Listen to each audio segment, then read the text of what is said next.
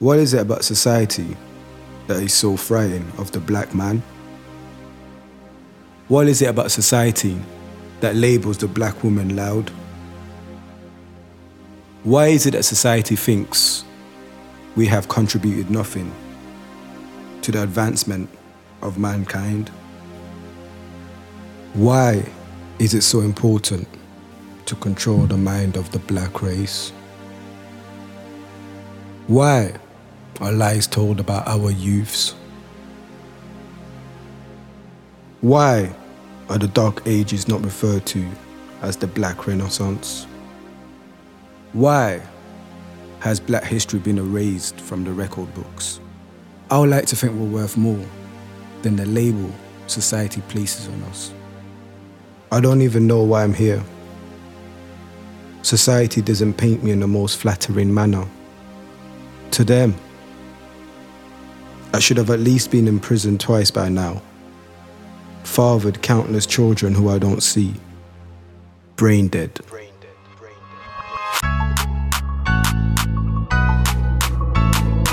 Foreign Concept, the unapologetically black podcast. Podcast. Podcast. Must be tough. Smart kid like you. Good family. Good private schools. Getting passed over despite his superior talents. How do you think that is, Ty? That you keep getting passed over? Because it's the black man's burden to carry the weight of white privilege. Without the benefits of being rich or white, you'll never be better than second best. Unless, of course, you change the game. So, how do we change the game? In my humble opinion, and based on the research I have done, the two most effective ways for change to occur involves collective and individual approach a group undertakes. Collectively, we should improve our economic status. When you think about wealth, you automatically think of the Jews and the Arabs. However, figures indicate that black consumers outspend their counterparts. And you know why that's ironic? Last year, Black America in 2016, we spent $2 billion on Air Jordans, 4 billion on liquor and alcohol, 600 million on fast food, and we spent we bought twice the amount of Mercedes Benzes as white America, although white America has twice the wealth of black folk. It's funny because black people outspend them. Can you imagine if this money circulated within our community? Businesses would be thriving. Nevertheless, we can still do that as a New Year's resolution. It's imperative to invest in black owned businesses, regardless of their reputations. Bite the bullet. Keep going to your local Caribbean shop. Forget the rude customer assumption that is attached with them. If you think about it, staff are rude everywhere. You just don't notice it when you're in Morrison's, you're in Asda. Some members of staff are just rude. For some reason, when, it's, when it comes to black owned businesses, we focus on that and we forget that we experience bad customer services everywhere, not just in Caribbean shops. Alice Poletti, man. Yeah, man. So it's important to keep on investing in black owned businesses. Re educate yourself. The education that most of us learned at school was designed with a purpose. Most of that purpose was to benefit the elites and the upper class. All the great activists of this world have talked about the importance of education. Education is the passport to the future, for tomorrow belongs to those who prepare for it today. Malcolm X. Develop a passion for learning.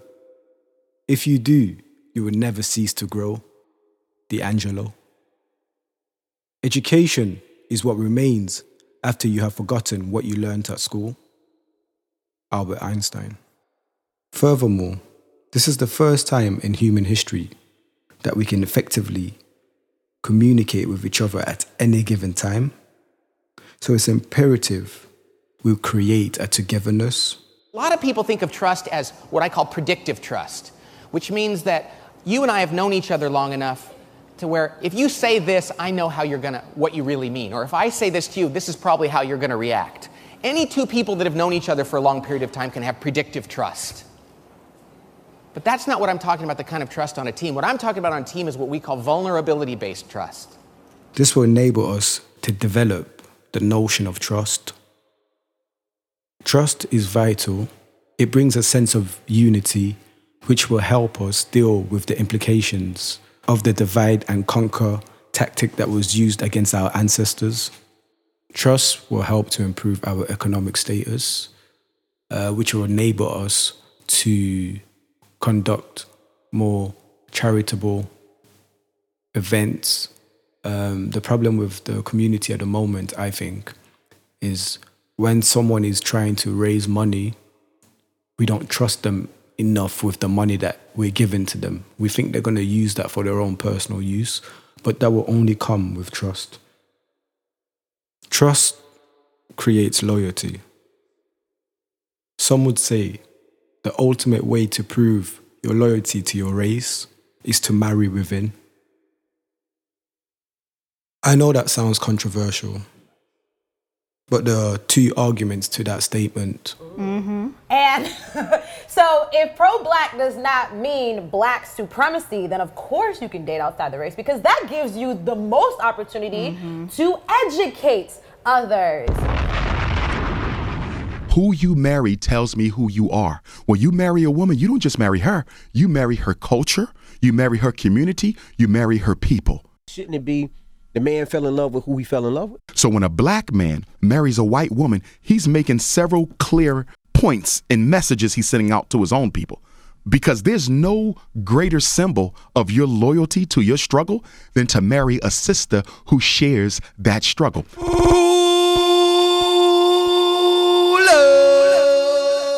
Dr. Umar Johnson makes a valid point, but in this day and age, people tend to look past skin tone because at the end of the day, deep down, we're all the same. Now, for the individual approach, the first thing we need to recognize is that we all have a part to play in creating social cohesion. I believe we're not free until we're all freed. We need to find a way to close the gap between the rich and the poor because as things currently stand, the rich are getting richer and the poor are staying poor.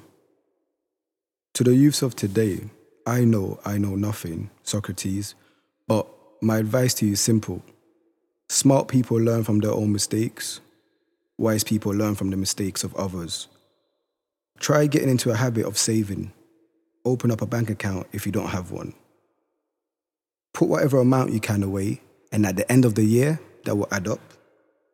Learn from the mistakes of others, seek advice. If you don't know something, ask, get an internship. Use the skills that you've been developing throughout your life that makes you who you are. If you're funny, use that to your advantage. Perhaps try comedy, write something funny, anything to do with the skill that you're natural in, try to develop it. Practice the law of attraction. Picture your success before you sleep. Protect your energy. Make sure you have positive energy around you. Follow your instincts. I believe it's your guidance. Know your worth, know your history. Now, for the grown ups, it's never too late to get back to education. I'm not talking about the commercial way of education, where you go back to college or uni, which is fine, but you can also study at home. Are you a visual learner, an auditory learner, a kinesthetic learner, or a combination of two or all three? Visual learners like to read and are often good spellers. Auditory learners, by contrast, like oral instructions and may find written materials confusing or boring. Kinesthetic learners like to stay on the move. They often find it difficult to sit still for a long time and will often tap their feet and gesticulate a lot while speaking. They tend to learn best by doing rather than observing. Find out what learning style suits you best participate, listen, or read about a topic you don't know much about. Then ask yourself which method did you prefer learning about? Was it the book you read?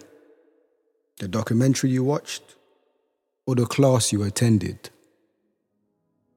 Once you find this, use it to learn about a particular subject. Because to be honest with you, you can leave uni with a good degree even if you don't attend classes, which shows you can learn at the comfort of your own home. And perhaps that the education system is outdated. To those stuck on the roads, to the road man, to those who don't care about education, to those who don't really care about anything, whatever it is that you do to get your money, use those skills and apply it in the business world. Because whether you know it or not, you're already a businessman. The same method you use to build your line, networking, communicating, use them to build a successful business. Use that determination that made you get it by any means necessary. You already have the attributes to become successful, just apply it in the real world. It is imperative that we create our own lane. Forget the if you can't beat them, join them horse manure they're feeding us. We need to stop asking for a seat at the table when we can chill on a sofa at the comfort of our own home. That's a metaphor. I said that's a metaphor. It is a metaphor. Yes, man. Yeah, man. Yeah, man. We need to stop taking what we already have for granted. Use your background as an advantage. If you're bilingual and unemployed, why not consider starting an interpreting business? I know it's easier said than done, but try creating something other people that speak your language will relate and potentially invest in. These are just some of my advice. What do you think? Give me your thoughts on how we can change the game. Because as a people, we need to start taking responsibility for our future. Can you hear him snoring in the background? Yeah, so if you enjoy listening to that, like, subscribe, all of that shenanigans, you know how it goes. Foreign Concept, the unapologetically black podcast.